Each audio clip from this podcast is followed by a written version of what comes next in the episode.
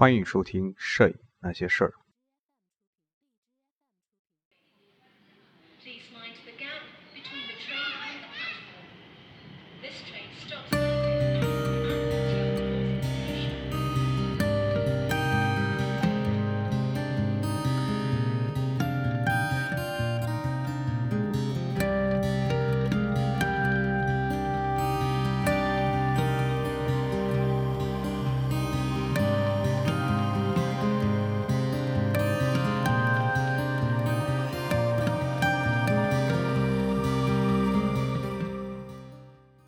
位听友，大家好。这期呢，我们来介绍一位摄影师。这位摄影师呢，就是维基。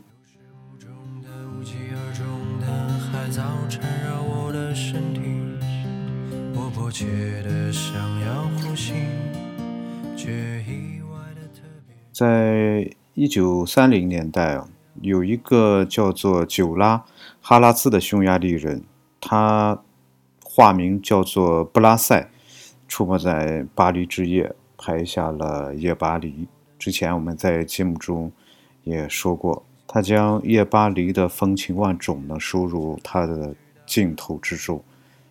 在纽约呢，另外一个本名叫做阿瑟·费林格的波兰人，则是因为他拍摄了内容非常具有冲击性的纽约的夜生活的照片，呃，并且以名人维基作为他的化名，当时在纽约的新闻界和警界呢，呃，名噪一时。那么他就是维基。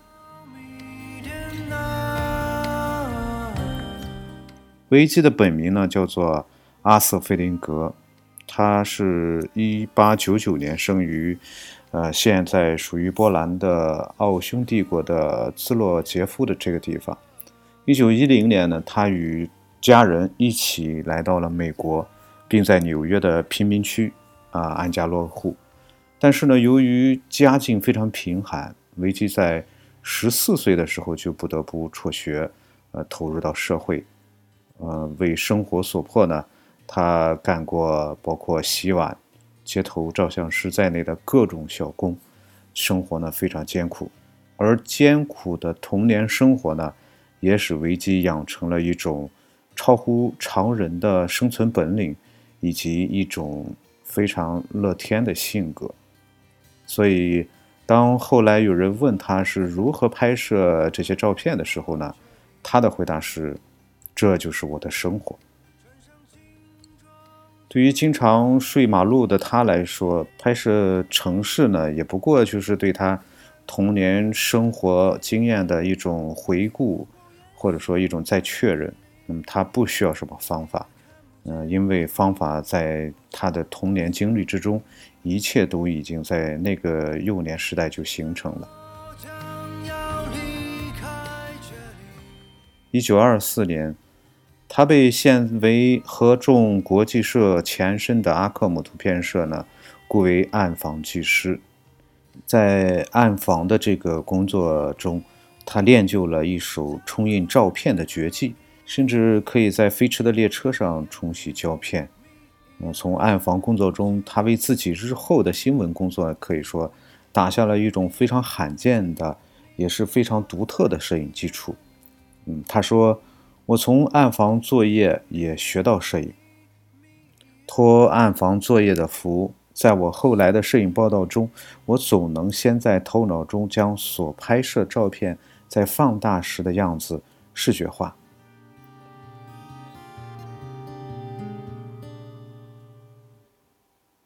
一九三五年，维基呢正式成为一名自由的职业摄影师。专门从事拍摄犯罪啊、火灾啊、事故啊等等社会新闻。他将自己的工作时间呢昼夜相互颠倒，从每天傍晚开始离家，啊、白天呢在家睡觉。他会先到警察局翻看当天警察的传真啊、信息啊什么之类的东西，然后呢驾车去任何有新闻的地方。在警方开放警方无线电通话收听的时候呢，他率先在自己的车上呢安置了一套无线电的接收装置，那以便于及时从警察们的通话中捕捉到线索，并且赶往犯罪现场或者是事故现场来抓拍新闻。维基曾在他的自传中回忆道：“我买了一部光可见人的全新的1938年红褐色雪碧双座马车，这是一种雪佛兰汽车的爱称。此外，我领到了记者证，还从警察局长那儿领到了在我的车上装备与警察完全相同的警方无线电的特别许可证。”我是唯一一个拥有警方无线电的新闻摄影师。从那以来，这车就成了我的家。尽管座位只有两个，但车后部有着可放许多东西的空间。我往那儿放进了所有的东西：备用照相机、闪光灯的灯箱、放胶片的盒子、打字机、消防队员的长筒靴、香烟箱、意大利熏肠，在黑暗中也可以拍摄的。红外线胶片，以及各种各样的制服与化妆用的衣服，还有替换用的内衣、鞋子和袜子。我已经不必守着警察局那台电传真机了，我有了自己的翅膀了，用不着干等着犯罪的发生。我在任何时候都可以马上赶赴现场。警方无线通话是我的生命线，只有照相机才是我的人生与爱。而且也是一盏阿拉丁神灯。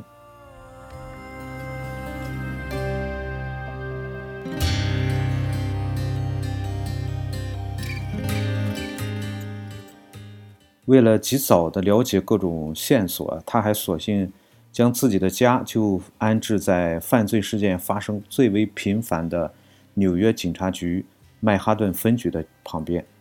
嗯，维基他说。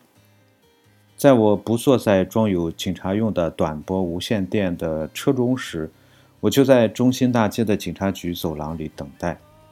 电梯边上有一个我喜欢的安乐椅，我就坐在那上面抽烟。睡意上来时，我就钻进离家出走者搜查局，跟在那儿看门的警察说：“只要电传机传来的不是真的紧急事件，就不要叫醒我。”那儿简直就像一流饭店那么舒服。看不见的我想你。现在我将要离都市之夜一刻也不停地按其自身的欲求与节律运动着，而维基呢，也以其主动出击的姿态与都市的不眠之夜来共舞。具有异于常人新闻报道直觉的维基，通过汽车。啊，无线电等最先进的技术手段，将新闻摄影追求时效的特点发挥得淋漓尽致。维基呢是以四乘五英寸的大型相机与闪光灯为自己的基本的器材，在一个又一个的夜黑风高的夜晚，以比警察还要快的速度来到突发事件现场，拍下一个又一个惊心动魄的新闻场面。往往在风驰电掣的警车赶到突发事件的现场时，警察们经常会沮丧地发现，那个叫阿瑟·费林格的人早就已经在场了。久而久之呢，警察就给这个如好像有古代占卜术般啊未知未卜先知的摄影记者起了一个绰号，叫做“物语家”。乌语加呢是一种占卜用的一种木板的一种发英语的发音，而维基呢索性将这个发音呢再做修饰，然后就成了便于发音的维基啊。于是呢，维基这个名字呢最终也就成了他的另外一个名字。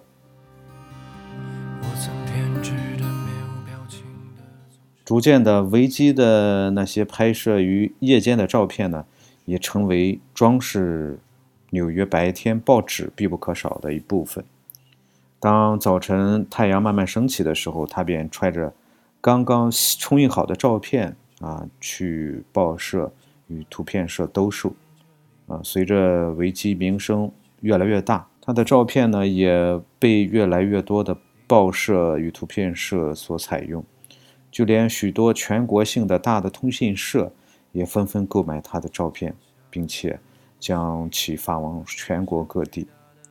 在他业务最兴盛的时候，他平均每周可以有一百美元以上的收入，这在当时是一个非常惊人的数字。谜一样的怎么忘记你？当维基这个名字成为在纽约畅行无阻的通行证的时候，天生好奇心旺盛的维基自然将自己的视线呢又伸展到了无时无刻不在上演各种活话剧的纽约的各个方面。他来到剧院，来到马戏团，来到游乐场，来到都会这个活生生的大舞台的每一个角落，在都市。这个他称作是人间喜剧的嘉年会上，他用他那盏被称为阿拉丁神灯的闪光灯，强行掀开了大都会之夜的裙角，点燃照亮了都市的各个暗部，告发都市的秘密与罪恶。在维基的这场告发行动中，他的闪光灯可以说是起着非常非常重要的作用，也可以说。闪光灯呢，最大程度地揭露着在黑暗隐视下的真相。不管是谁，也不管是什么场面，呃，不管你是男是、女是、贵妇，还是丑陋的男人，无论是少女啊，还是老头。穿上一九四五年。维基呢，以自己所拍摄的纽约照片结集出版了一本名叫做《裸城》的摄影集，一跃呢成为媒体的宠儿。维基呢，以十年的不眠之夜换来了这本将犯罪都市纽约的夜之秘密与罪恶悉数抖落的影像报告书。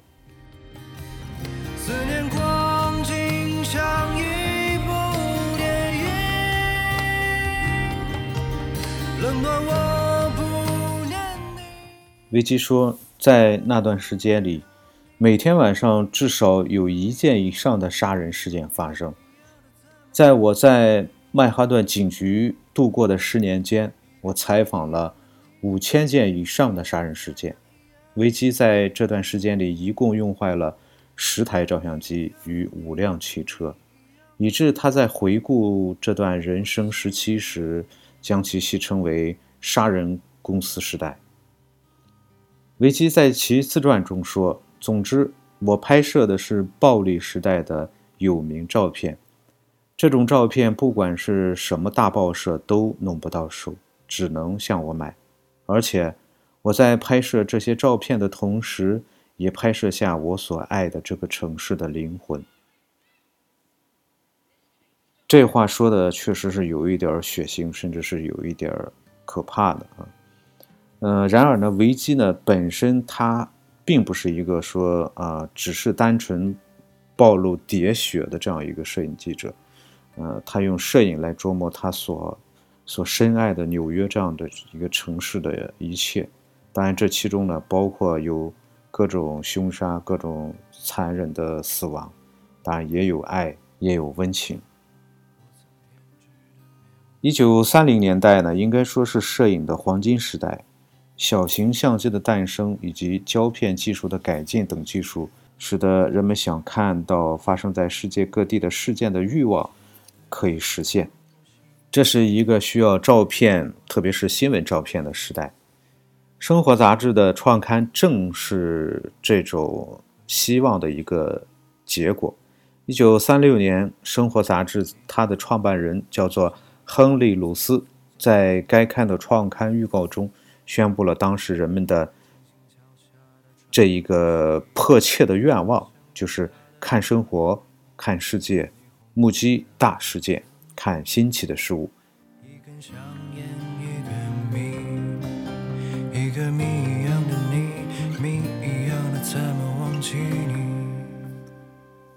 照片与新闻的结合，使得看的快乐成为一种现实。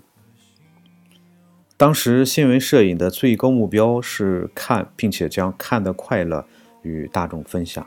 而读者被激发起来的好奇心，又反过来再度呢刺激摄影者出发去寻找新的刺激性的题材，并且探索更具冲击力的视觉展示方式。在这样一个摄影者与观众互动的时代里，新闻摄影记者可谓英雄找到了用武之地。而这个需要照片充满看的欲望的时代呢，也正是维基大显身手的时代。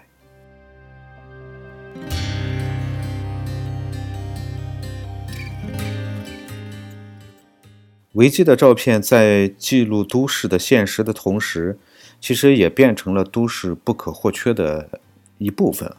维基的照片，嗯，可以说，他的照片是从现实的复印摇身变成了现实的一部分。他本人呢，也成为这个时代、这个都市传奇的一部分。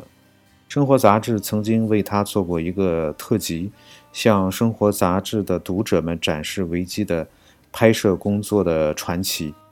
应该说，大多数维基的照片都是拍摄于特定时间与特定场合、特定事件的一个记录啊。但是奇怪的是，我们今天回过头来看，那些事件本身早已经随着时间的流逝被淡忘，以致根本引不起人们考证追索的兴趣。然而，这些照片却依然具有强烈的吸引力，这说明维基的新闻照片的特殊。质地，它反映了处于最特殊状态下都市人们的情感反响的新闻照片，经过时间的淘汰，却反而成了反映当时人们整体生存状态的最具普遍意义的一个真实的写照。时间在将特定的事件的特殊性溶解的同时，却将某种。普遍性的东西凝聚成成型。当新闻成了旧闻，剔除了某些特殊因素之后的画面中，余下的就是摄影家对人、对现实、对生活影像把握的功力。维基在报道事件的时候能做到的，在面对事件的同时，也背对事件。面对事件呢，是为了满足媒体的要求；而背对事件呢，则是为了满足他自己对人、对于都市的理解与表现的需求。他的传世之作往往是回应他自己内心要求的一些产物，而这又正暗合了历史的要求。他在拍摄时往往非常注意寻找在事件当时看来与报道事件并无直接关系的场面。与人物拍摄，而在这些个特定的事件的作用之下，这些场面与人物使画面形成了一种非常特殊的气氛与表情。背对事件，因而得以从具体的事件抽身，这就有可能对现实，因而也是对历史做某种影像的一种概括也好，记录也好。事过境迁，反而是这些与具体事件有一定距离的场面与人物，成了历史真实氛围与表情的一种一种收藏也好，一种保存也好，一种记录也好。摄影者背对事件而来的影像呢，却反而成了强化历史真相的图像，而这些图像呢，它实际上是忽略了事件本身。这是一种有意舍去了对具体事件的记录，却因为集中了某种深层次反应，而成为真实记录了一种一种悖论式的一种现象。维基的照片常常呢就具有这样一种特色。一般的新闻摄影记者呢，往往只关注突发事件本身，而容易忽略围绕这一事件的周围的反应。因此，当事件本身的冲击效应消失之后呢，他们拍摄的新闻照片就只能成为一种类似档案照片的东西。也因此呢，他们的照片只能是只能是停留于事件记录的这个层面，而维基的照片呢，则是因其同时关注了被卷入到事件中人的命运与状态，而有可能成为人性的见证，并且成为日后人们考证当时都市人生存状态的一种影像的记录。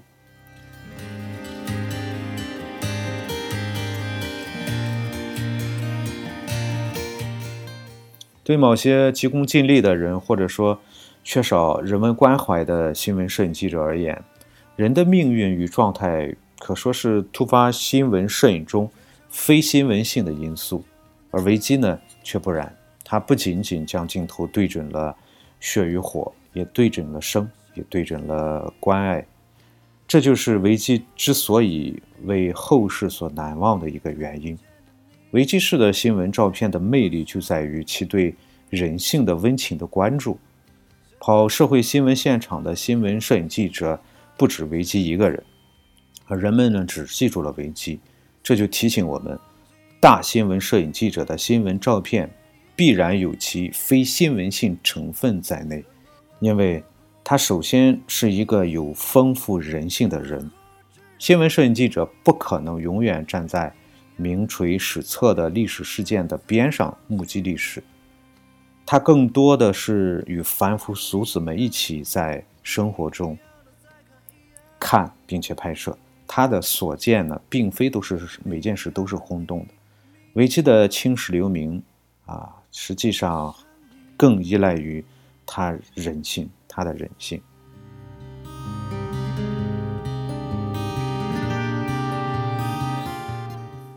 在一九四零年代后期。维基转向了商业摄影，为时尚、假日生活等杂志拍摄照片。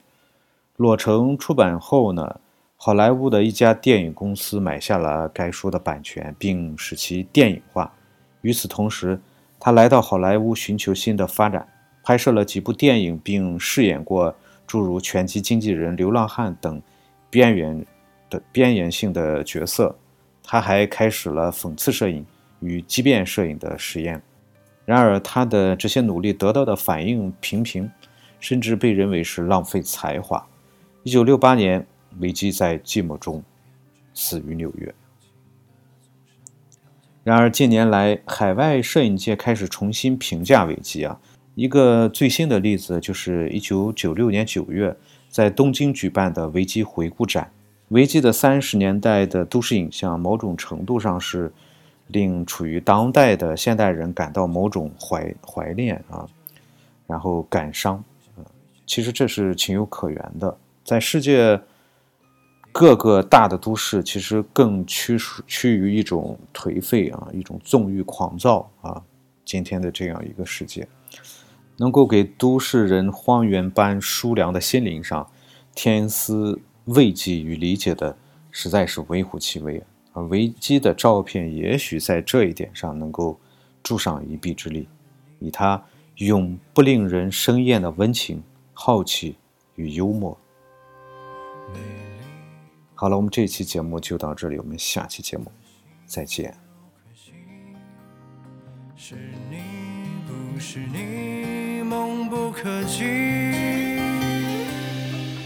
可是靠迷点难。见高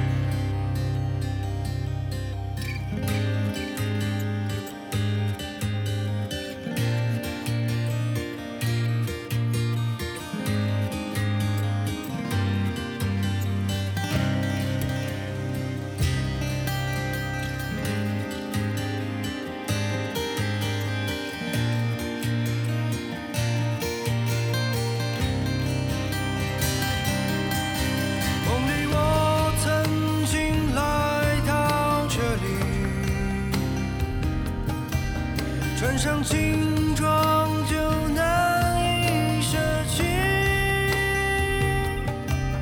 你在我的身体里，我言行举止里，一个看不见的你，看不见的我想你。现在我。